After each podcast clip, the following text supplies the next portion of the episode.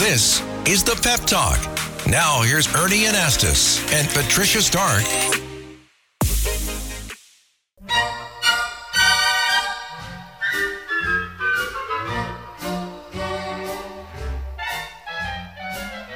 Great song, Frank Sinatra. Listen Love and to it. Here it goes. Love and Ah, that's what we're talking about today. Relationships. Yeah, you know, uh, I think relationships are very, very important in life. And, and we know that. I mean, you know, we're married, we understand what it's like to have children. Uh, so we both have our, our share of that understanding of life. And it's a good thing. And I think a lot of people think about do you know how many marriages there are approximately in the United States every year? How many people get married Yeah. each year? Yeah, how many marriages? No, what's the number? Over 2 million. Two million Yeah. every year. Two million every year in the U.S. alone. Hmm. So that's a lot of people, Patricia, looking Yeah. for happiness. It is. I wonder how those numbers have changed over the years, how they Hmm. compare to 10 years ago or even 20 or 30 years ago. I'd be interested to. I guess probably more, don't you think so? The don't know. population has grown. yeah, probably. Yeah, I would guess so. But, you know, I think that marriage is an important part of life for a lot of people. Some people choose not to get Mm-hmm. But a relationship of some sort is important. That's what we're talking about today is having someone in your life, somebody who's really significant and part of what you do all the time. Yeah, I mean, well, if you think of everything that we do comes down to relationships, Yeah. whether it's our friendships or the love of our life or our work interactions, it's all based on relationships. Yeah. And you look at people, you know, I think we talked about this once before centenarians, people who live over 100 years old. And one of the factors in life is to have someone in life that you share your life with. Mhm. And having that kind of relationship, I think, is very important. It keeps you solid, it keeps you based. It does. Yeah. And I think that when we have the relationships as also friendships, that that really makes a big difference. So Mm. for instance, with your spouse, if they're also your friend, your chances of having a good solid thing increase exponentially. And same Yeah. thing with coworkers Mm-hmm. and other people in your life. If they feel like a friend, Yeah. I think that's a different level. that friendship is very important what you're talking about because it's like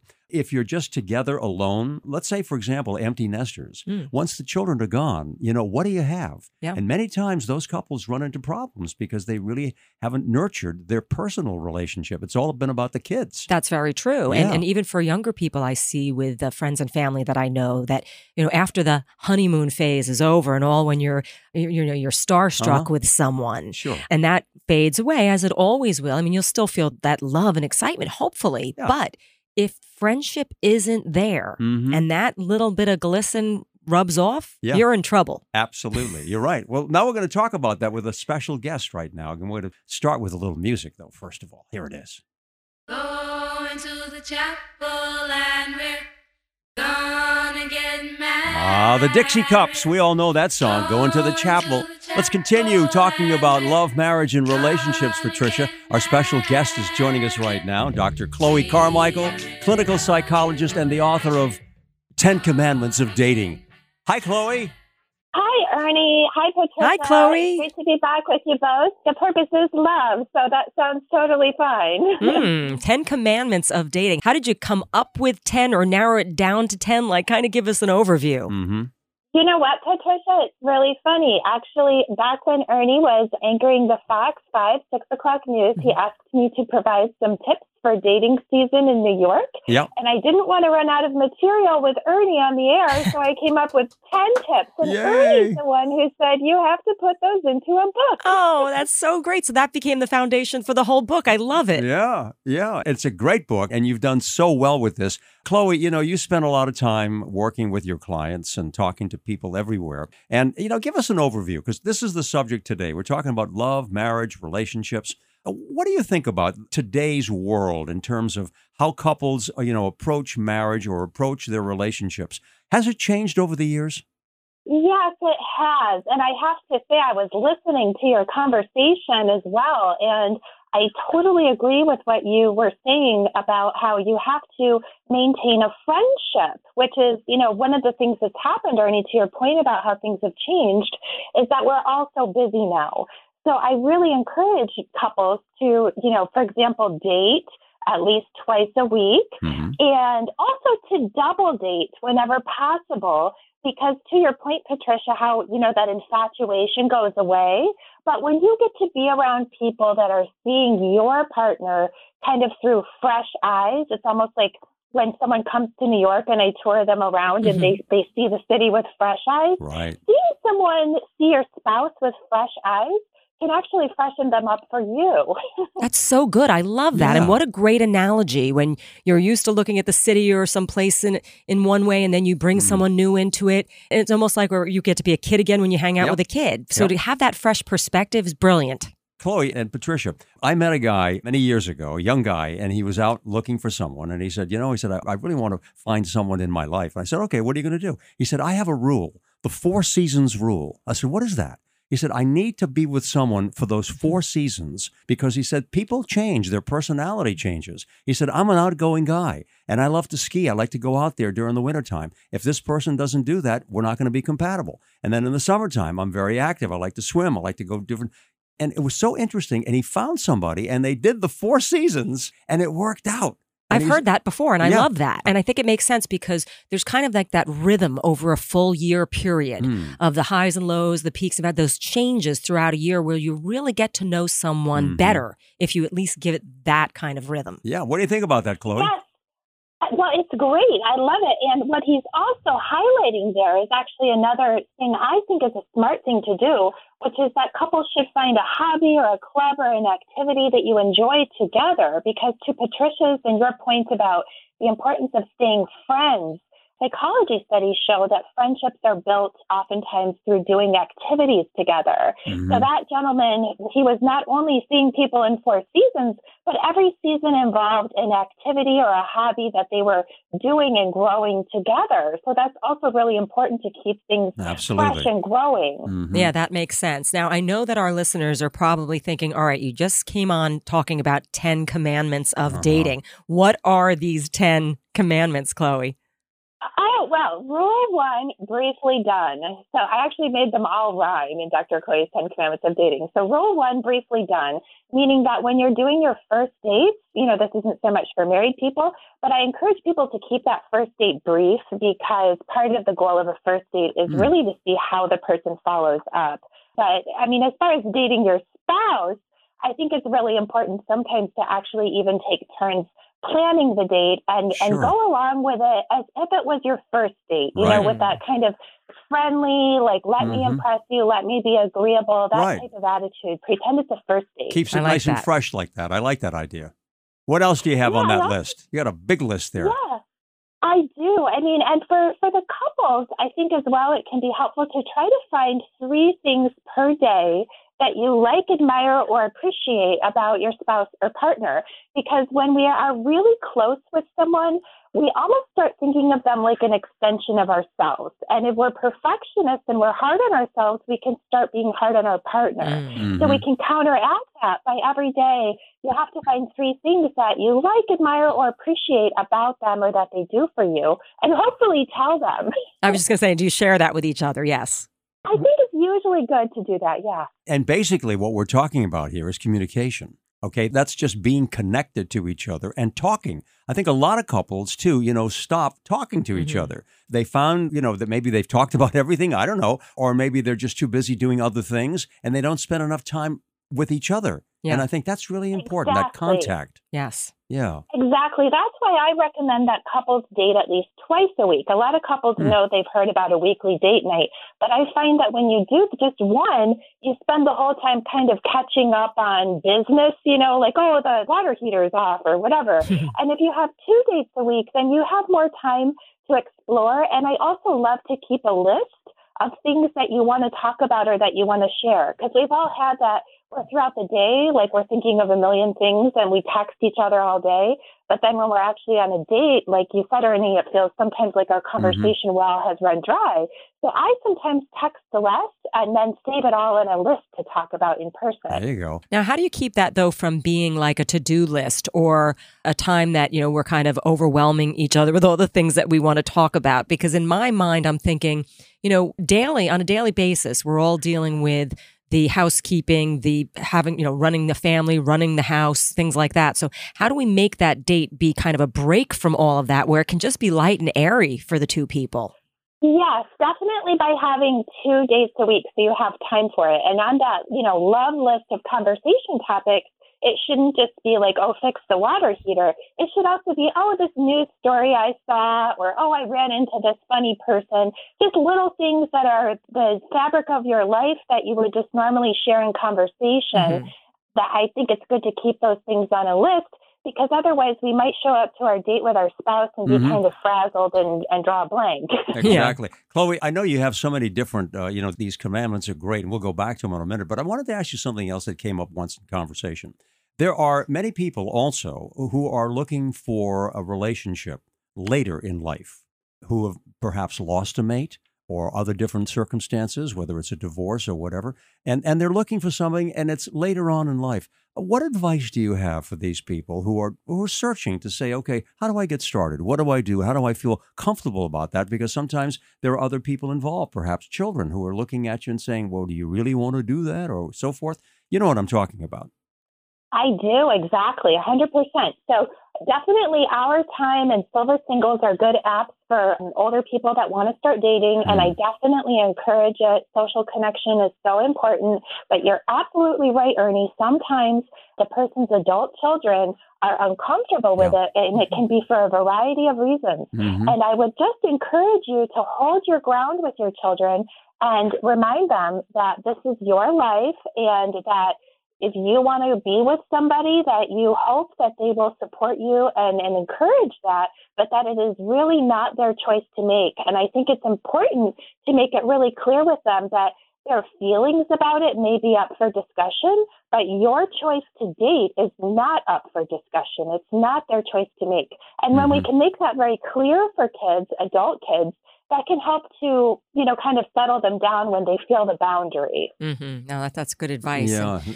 How about on the flip side of that? I know a lot of younger people right now that are looking for that relationship or that friendship. And they have kissed a lot of frogs, you might say, you know, going on these dating apps, getting ghosted. And there's a lot of issues for younger people right now. And I'd love to know your thoughts on, first and foremost, how do you build that relationship with yourself first so that you take care of yourself and like yourself before you pass all this judgment that you haven't found that perfect soulmate yet? Well, that's a great question, Patricia. And I like to think of it as kind of a yes and situation because yes, we want to be working on ourselves, you know, before we, you know, necessarily try to find a partner if there's something really an issue we have to work on. On the other hand, we don't have to make our, ourselves perfect and quote fix ourselves before we can find someone because people grow and they heal and they learn together. So if somebody has issues, you know, where they they tolerate abuse or they have a pattern of really going for, you know, wrong people, then I would say yes, work on that issue before you date. But if you're just, you know, trying to learn how to eat healthier or practice better Mhm. self care or whatever, I wouldn't let that necessarily stand in your way of going out and finding a partner because you don't have to have everything solved in order to date. Yeah, you know, one of the other things too that we've heard a lot about, and I think it's, it's very important, and that is you create a certain synergy when you have a relationship with someone, whether you're, you know, married or not married, but just being with someone. There's a synergy and there's an, an opportunity to create something together. Someone once said, "Well, I'm going from me to we. And if you start thinking that way, you start thinking that, hey, here we have an, a chance to be able to do something together, to enjoy whatever it is an event, a hobby, or some activity, or just whatever it is, helping to create a home environment, taking care of someone, whether it's a pet or a child. I think that's important to understand that you're in it together and you're not alone. Like a team. Yeah, like a team. And yet, this, at the same time, to have some opportunity to feel like you have something on your own. Like if you if you go off and you do something, it's okay. Right. You shouldn't feel guilty about that. What do you think, Chloe?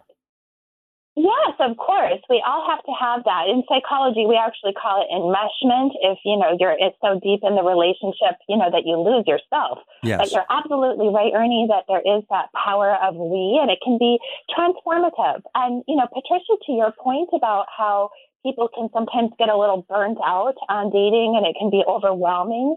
I go to Rule Six not in a blitz. That's rule six in my Ten Commandments of Dating book. And that is, is that you say to yourself, I'm a special person. And just like a specialized executive doesn't just go out and get a new job overnight, it actually takes, you know, more successful people sometimes longer to find an appropriate position. You can take the same attitude about dating and say to yourself, you know what, I'm going to go on two or three first dates a week for six months. hmm And I think that during that time, I'll find someone, you know, that works. And that way you're managing your expectations and you're not doing like yo yo dieting of dating. Some people literally go on like That's funny. you know, Yeah. eight or nine dates a week for a month and then they feel burnt out and they don't want to date at all for three months and then they go do it all over again. So Yeah, I think that's a six, great Not point. in Yeah. a blitz. Yeah, great point because I know a lot of people get down on themselves if something doesn't happen right away and they let the numbers add up and they're like, oh, I've gone on all these different dates and there's still nothing happening. And instead of kind of, like you said, being in it for the long haul and knowing that to find the right person can take some time, Mhm. you're right. It, it makes you then not look at it as a negative thing to, you know, kind of sample around. Yeah. You know what? The other thing, too, that I want to bring up, and this is important to, to really broaden the conversation. In life, the reality of life is that things do become problematic sometimes. And in a relationship, that can happen. So there are couples who are saying, you know what? I, I we have a problem. So what are we going to do about this? Sometimes they ignore it. Sometimes they talk about it. But Chloe, uh, from your experience, okay, as a clinical psychologist, if there are couples who have a problem, what's the best way for them to handle this thing? What do they do? Handling legal matters is stressful. So, let the law offices of Frank Bruno Jr. provide you with the insightful counsel you deserve. The law offices of Frank Bruno Jr. has successfully handled thousands of cases for 25 plus years. They focus on elder law and estate planning, but are equipped to navigate you through all stages of family law and divorce to real estate law and probate. The law offices of Frank Bruno. Call 718 418 5000 or visit them at frankbrunolaw.com. That's frankbrunolaw.com. Frank Bruno. He's your numero uno. Well, first of all, I encourage them to congratulate themselves on being, you know, willing and able to acknowledge the issue mm. because sometimes people want to just, you know, pretend and bury their head in the sand. So being able to face it and talk about it, let's give ourselves a pat on the back for that. That's good. And then I would also say, you know, let's normalize it. Just like, you know, if you're a single person and you run into an issue in your life, don't feel like you're the only person who ever had an issue, right? Because then that makes it all feel heavier. So if you remember, every couple, you know, has challenges. Now, next, what to do is if you decide you want to see a couples therapist, I always encourage people to uh, really interview the person. So, Right. you know, ask them, how often have you worked with people that have issues like ours in the past, and how many sessions does it usually take? Because you want to make sure that you have a couples therapist that is solution oriented. Now, mm-hmm. another thought is for people who maybe don't want to do a couples therapist and they're having communication issues, because Okay. that's one of the most common issues, is to try a technique from therapy called reflective listening, where person A tells person B exactly how they feel about an issue. And then person B just simply repeats it back to them, hmm. reflects it back in in a tone of voice that remembers, hey, I'm with a reasonable person. And so I'm going to repeat this back in a way that shows I understand it and that I can see the reason in it. And then you reverse roles so that both people get listened and reflected back. And a lot of times couples are just talking past each other, and that's Yeah. where their problems are coming in. So reflective listening can help a lot. I think that's a great suggestion because I know that I've experienced it. People I talk to, you know, sometimes you're not really hearing what the other person is saying. And that kind of forces you to be really a good listener and then to give back what you think you heard and mm-hmm. gives the other person the opportunity to say, yeah, that's how I meant it. Or maybe they didn't mean it that way. Sometimes, you know, the meaning and how someone receives it are two different Mm-hmm. things. Yeah. It's huge. And this is an interesting point as well. We've known a lot of couples over the years, and there have been several couples that were having difficulties. I mean, nothing major, but just difficulties, and they just needed some time.